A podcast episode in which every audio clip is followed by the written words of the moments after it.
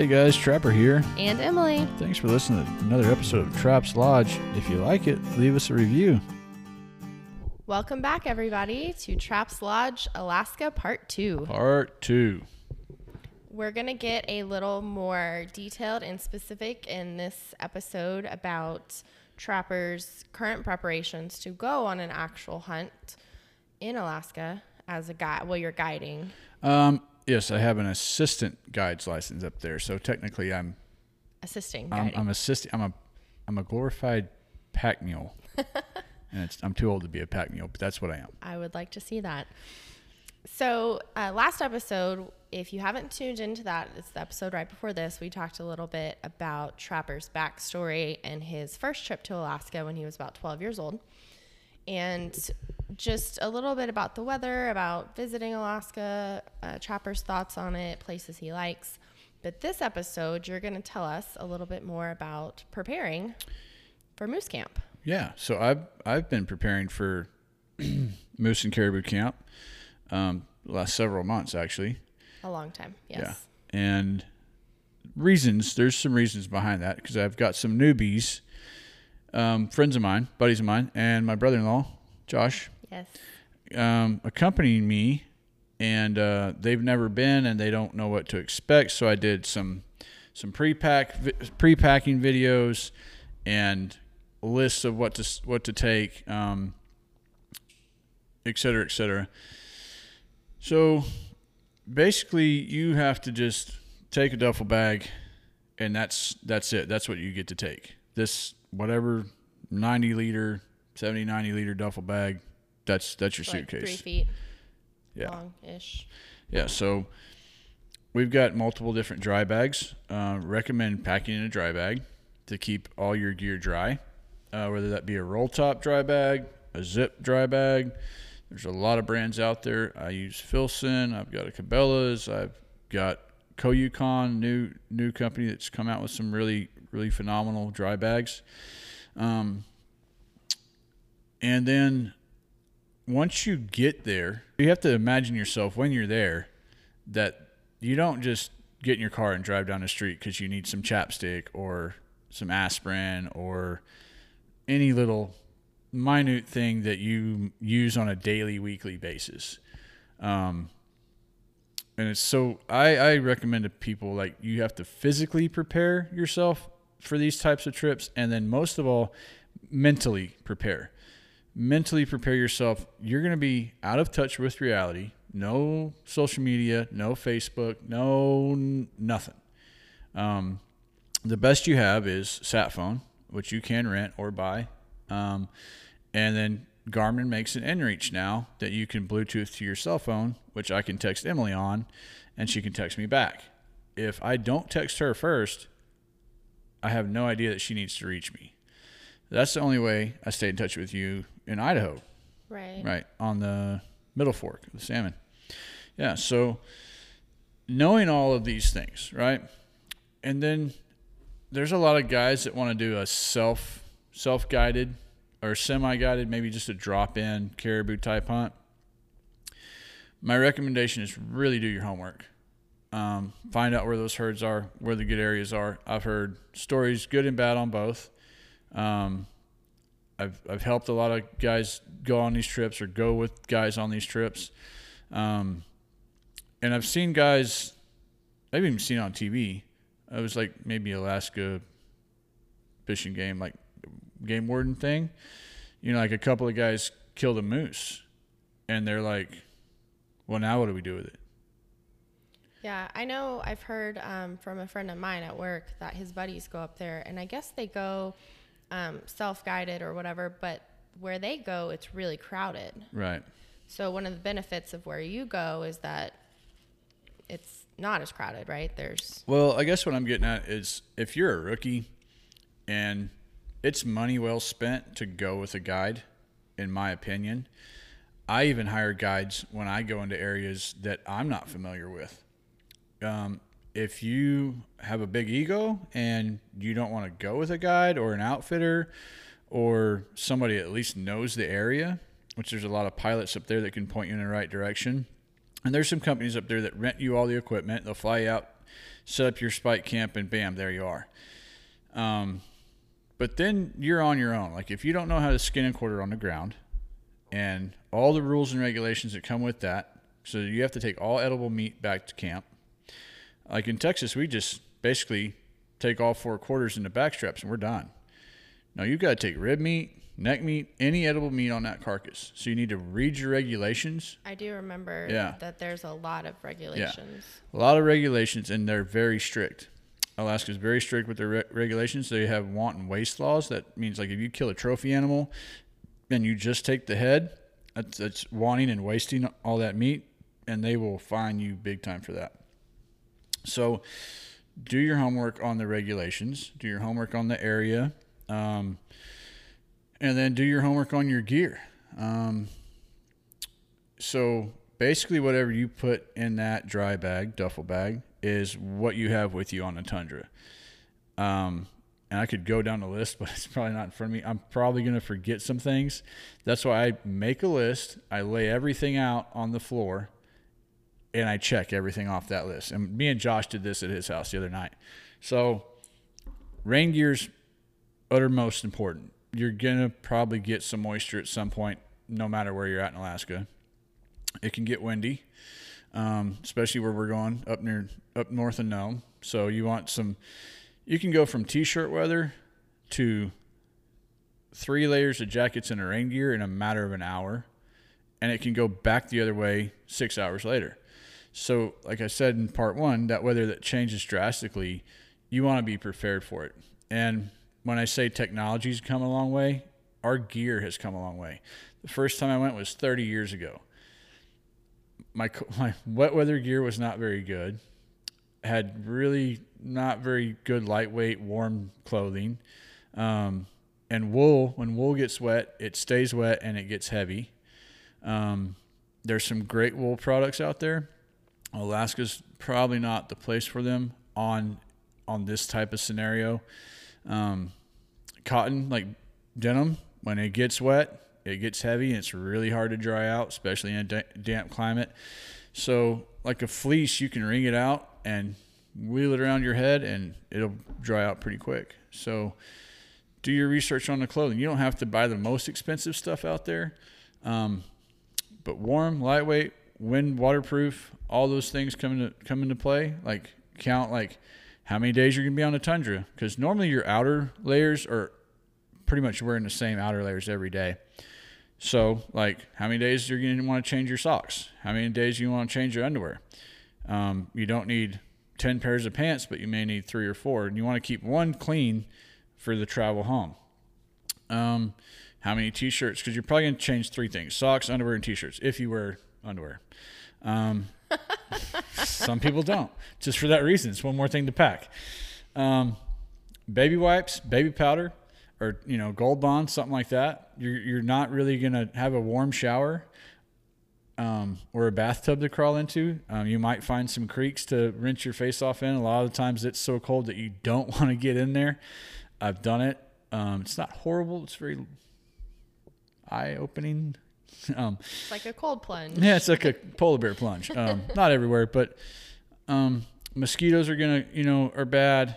Um, I take my knives, my knife sharpeners, headlamp, flashlights, my GPS, maps of the area.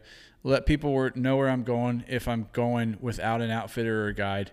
Uh, obviously, if somebody dropped you off in that area, they're gonna know about where you're at. Um, and knowing if you're going by yourself, knowing how to prepare um, to take that animal apart once you've harvested it um, on the ground. Um, a lot of people aren't used to, to working an animal on the ground, and I'll I'll do some videos while I'm up there that we can kind of maybe add to this when we get back and talk with Cade, my buddy. It's Cade that's going to help me out up there in, in camp two. He's working fishing camp right now, um, but he's going to meet us in moose camp with Jim Fegis, my good buddy, and Heath.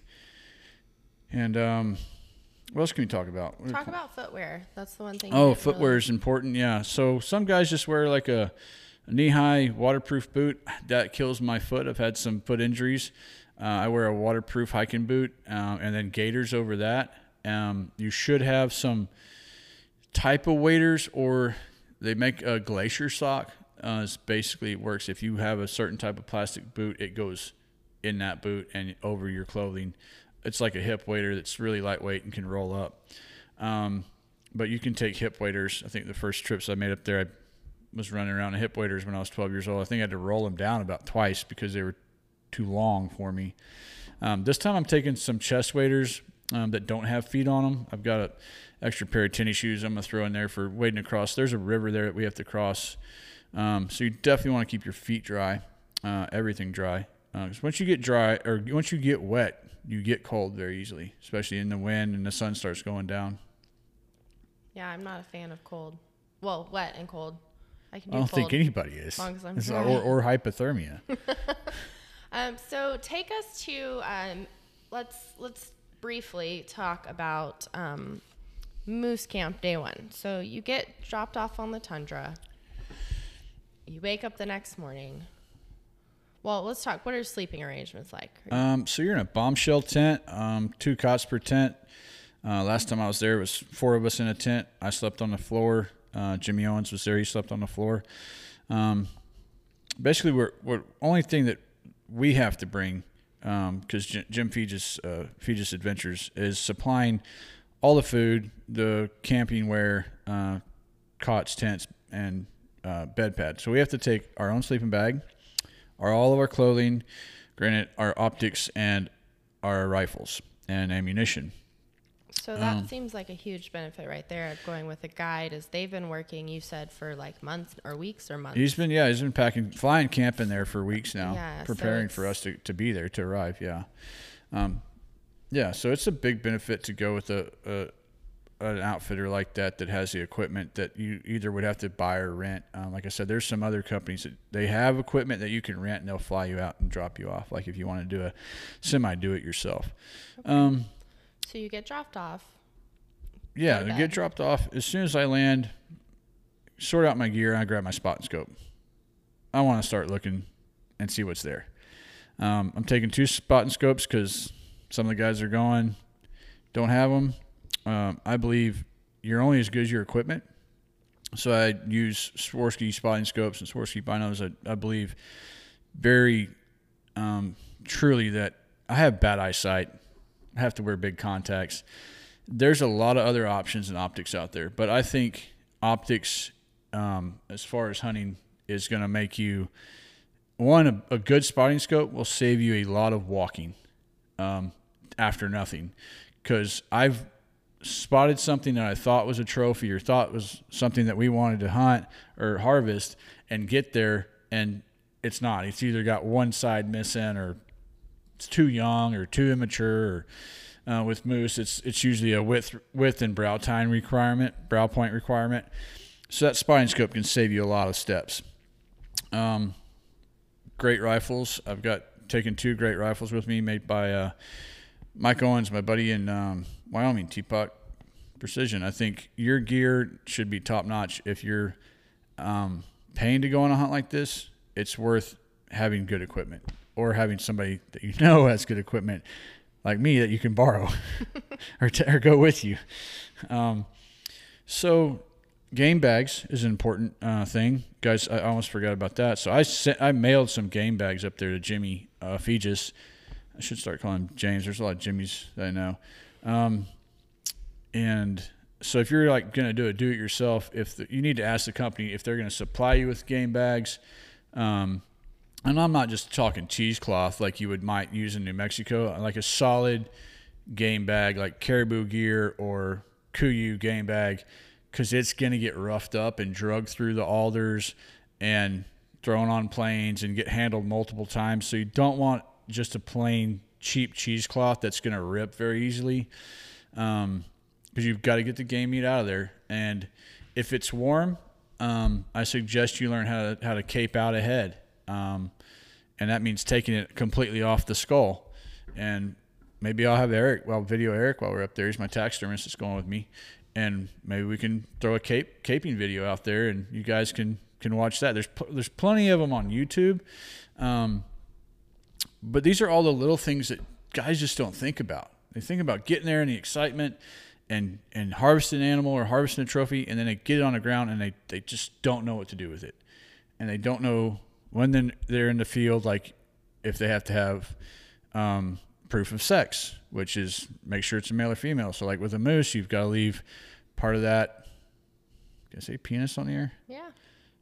Part of his junk on that ham, um, or they'll cite you a ticket for it.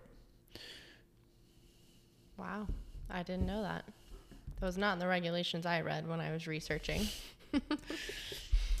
okay, so And you, it's probably different from unit to unit.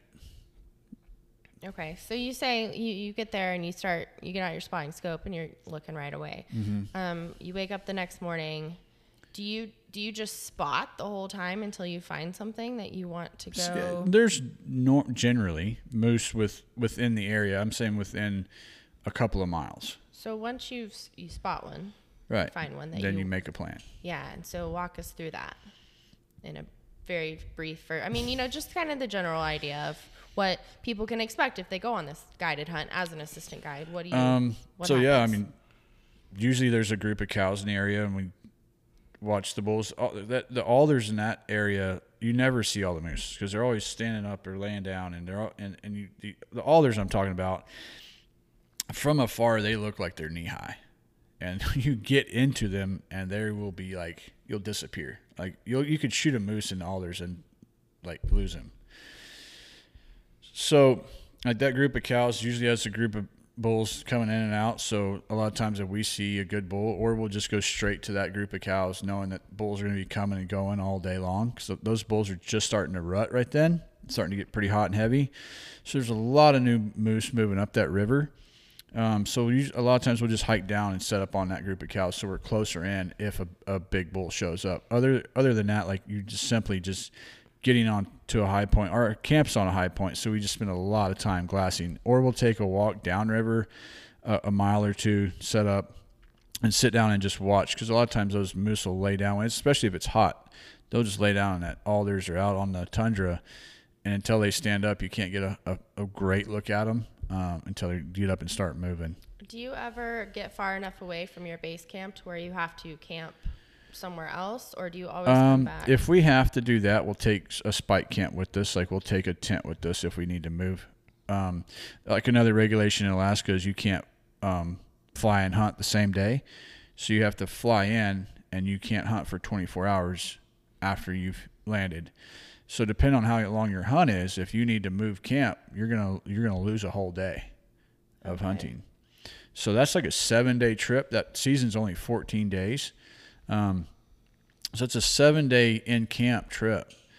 But to get to Nome, like we're gonna have well, we're actually doing some fishing on the front end, but like my other guys that are coming up, they've got to overnight in Anchorage and then catch a flight to Nome the next day, and then hopefully get them out to camp the following day or maybe or, or that day or the following day. So you're gonna lose some time just getting to camp. So that turns into like a ten day trip. You know, maybe even longer a lot of people when they're planning these trips they're not accounting for travel time uh, plane delays weather delays like it could be a seven day hunt and if weather's rolling in and we're done uh, you got to get your clients out of camp because if weather sucks in you may be there for three days playing cards in the fog because the, the planes can't can't see to come pick you up right.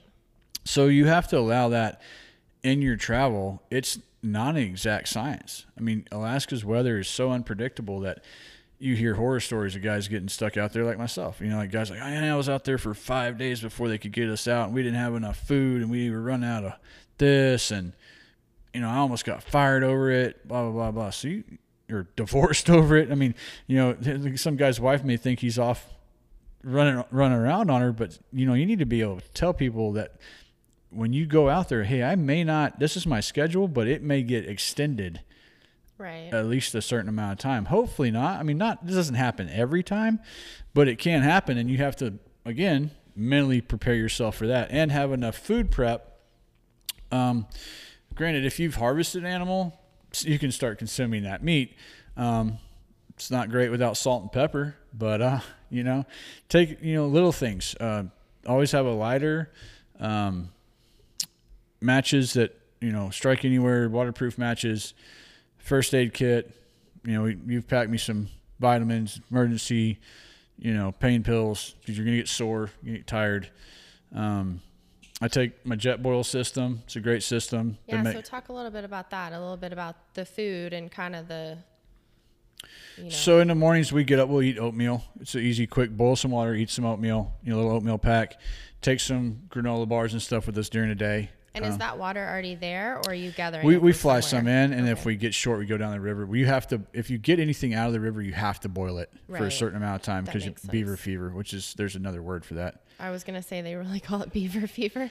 Uh, I'm drawing a blank right now. Well, I can't help. Somebody will tell me. this. Somebody will type it. Tell me. uh, Somebody give me that word. There's a word.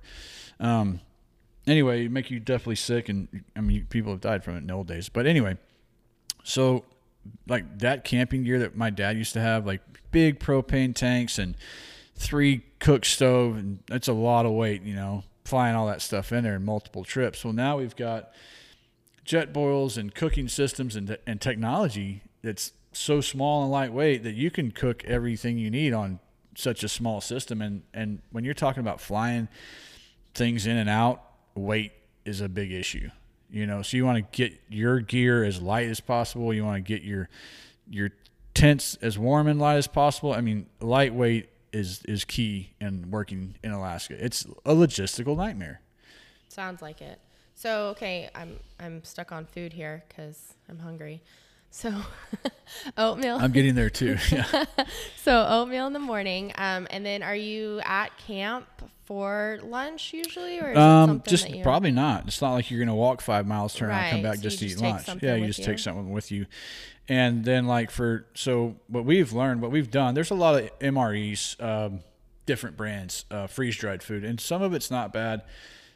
It makes me drink a lot of more water. It feels like it dehydrates me, um, and also I, it changes my bathroom habits Yeah. to say the least. Um, so what we've done is Jimmy spends a lot of time, or he hires somebody to make home cooked meals like lasagna, beef stroganoff, whole list of stuff, chicken and rice, and put them in like one pound packages and, and freeze them. You know, um, Like a freeze vac. yeah, like vacuum Okay. seal them, freeze freeze vac. So then he'll fly like an ice chest of those frozen meals out there. And so when you get in and at night in the evenings at night, you you take your pick and you drop it in a boiling pot of water. Five minutes, it's heated back up and thawed out, and you open that little freeze pack and just eat right out of right that. Out of it. It's actually a really good system, and we've Jimmy Owens, my buddy in in um, Wyoming, we've kind of acquired that. We learned it from Big Jim. Uh, he was living. He does a lot of sheep hunts. He was living on MREs, and he was like, "Man, my mom and brother can cook like crazy." And they got a vacuum sealer, and they they spend all uh, summer prepping meals um, for sheep camp in the fall, and of course elk camp too. Um, so it's a great system to do it if if it's available to you because living off of granola bars is is not great. Doesn't sound very fulfilling. No. Ever. Yeah, I eat those for breakfast. I'm still and it's hard to like when you're loading bread. It always gets squished, you know, and or soggy out in the tundra. So, um, there's a you know the guys that have done it for a long time, like like Big Jim, Jimmy's uh, Jim Feges, his dad, learned a lot of tricks of the trade, and I learned a lot from him starting from 12 years old. You know, obviously, obviously his cooking got better. Obviously. I can't even imagine. I'm, I've said this a couple times, you know, on this podcast, but I can't even imagine um, doing that by myself. Like the guys that do the non guided just on their own, I wouldn't know where to start. I guess they have to do a lot of research. A lot of research and a lot of like mental, physical prep, and gear prep and food prep. Uh, like again, some companies will fly them out and they'll provide the food and stuff for them. Um, and Sam Feges, Big Jim's brother, he runs a great outfit in Southern Alaska. He does a lot of Kodiak bear, moose down there, mountain goats. Um, and there's some other really great outfitters in Alaska. Riley Pitts, he's up on the North Slope. He does Dall sheep and caribou, and he's a he's a really good outfitter too.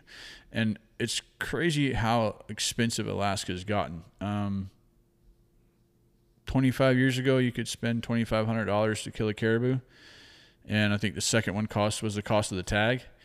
Uh, so I went to Osprey Lodge years ago and, and did some hunts there. Um, the wolves have eaten the caribou way down. It's become a problem in Alaska. Um, so now like caribou hunts are around 8500 65 to 8500 for a guided hunt um, so i guess everything's more expensive nowadays but just to give you guys an idea sometimes cheapest isn't always the best um, i would suggest if you uh, a do it yourself or a semi guided or drop off in spike camp that you find three or three really good buddies that that are okay if you kill one and they don't and they're going to still help you pack it out because you don't want to pack it out on your back. I, I, I've packed a caribou out on my back. It's taken me a couple of trips. I've seen guys do it one trip that are in a lot better shape than me. How much how much meat are you talking about? You know what? I wish my phone wasn't recording me so I could just Google it real quick and tell you. but uh, th- caribou aren't giant like as far Well, like as what are they like in relation to other animals? so they're going to be bigger than a mule deer. Um, and I th- Smaller than a horse? oh much smaller. They're I would say they're like 350 to 400 pounds. Okay. they're very fluffy. So like once you get their hide off, there's not a lot to them. Does that make sense? Yes, yeah. So it's like if you get the dog wet. Oh, I gotcha. Okay. Um, I think I think on Wikipedia, I think they can get up to 500 in some areas. I'm not. Don't quote me on that, but I think if you deboned it, you could definitely um, pack it back by yourself um, in your pack. And I don't know the regs if you can debone. I need to read up on that. If you can debone in a field, and it may be different in different states or in different units whether you can pack in deboned meat. But if you take a moose, for example, moose is 18 up can weigh up to 1800 pounds. So that's bigger than a horse. Yeah. Well, that's as big as a big horse. right. So a third of that's probably guts. A third of that's probably meat, uh, bone and hide and horns, and a third, close to a third of that's raw meat, wet meat. So six hundred pounds. pack out. Yeah. Yeah. So you you're talking four to six hundred pounds of meat. I mean, a moose hindquarter is gonna weigh a lot. Wow. Yeah, so definitely um, a lot to be prepared for if you go to Alaska, especially if you're doing it on your own. Um, but even a lot to prepare for, even if you do have a guide. I mean, look at what Yeah. you know the guys going with you are going through, and they're they're on a guided hunt still. And they're even kind of panicked this week. You know, I think they're finally Well, it's finally here. they're finally like grasp it. But you know, Josh, he was uh, he's overexcited, and he should be. Um, but you know, having to calm your nerves and really focus on what you need and don't need, because it's it's as easy to underpack as it is to overpack, and you can overpack the wrong things. Right. That makes sense. Yeah. I mean, you can pack a whole gear bag full of stuff, and if it's nothing to what you need up there, you did a bad job. Bad job of packing. And I mean, every outfitter is going to give you a, a gear list, a pack list, and brands that they recommend. And there's probably tons of YouTube videos of it. I mean, you've seen my packing videos, and Yes. We'll have to packs. we'll have to put those up on Instagram or Facebook for the maybe YouTube for the fans or the listeners. yeah. Okay, we're kind of running long here. We're at 30, so you want to wrap it up? Yeah, sure. Um, so any last minute, if you had to give somebody, somebody's going to Alaska, they're they're going on a guided hunt. The most important piece of advice you could give them would be what? patience. There's a lot of waiting around, a lot of waiting for an airplane. Hope for the best, prepare for the worst, because Alaska weather is no joke. Um, do do your homework, do your research.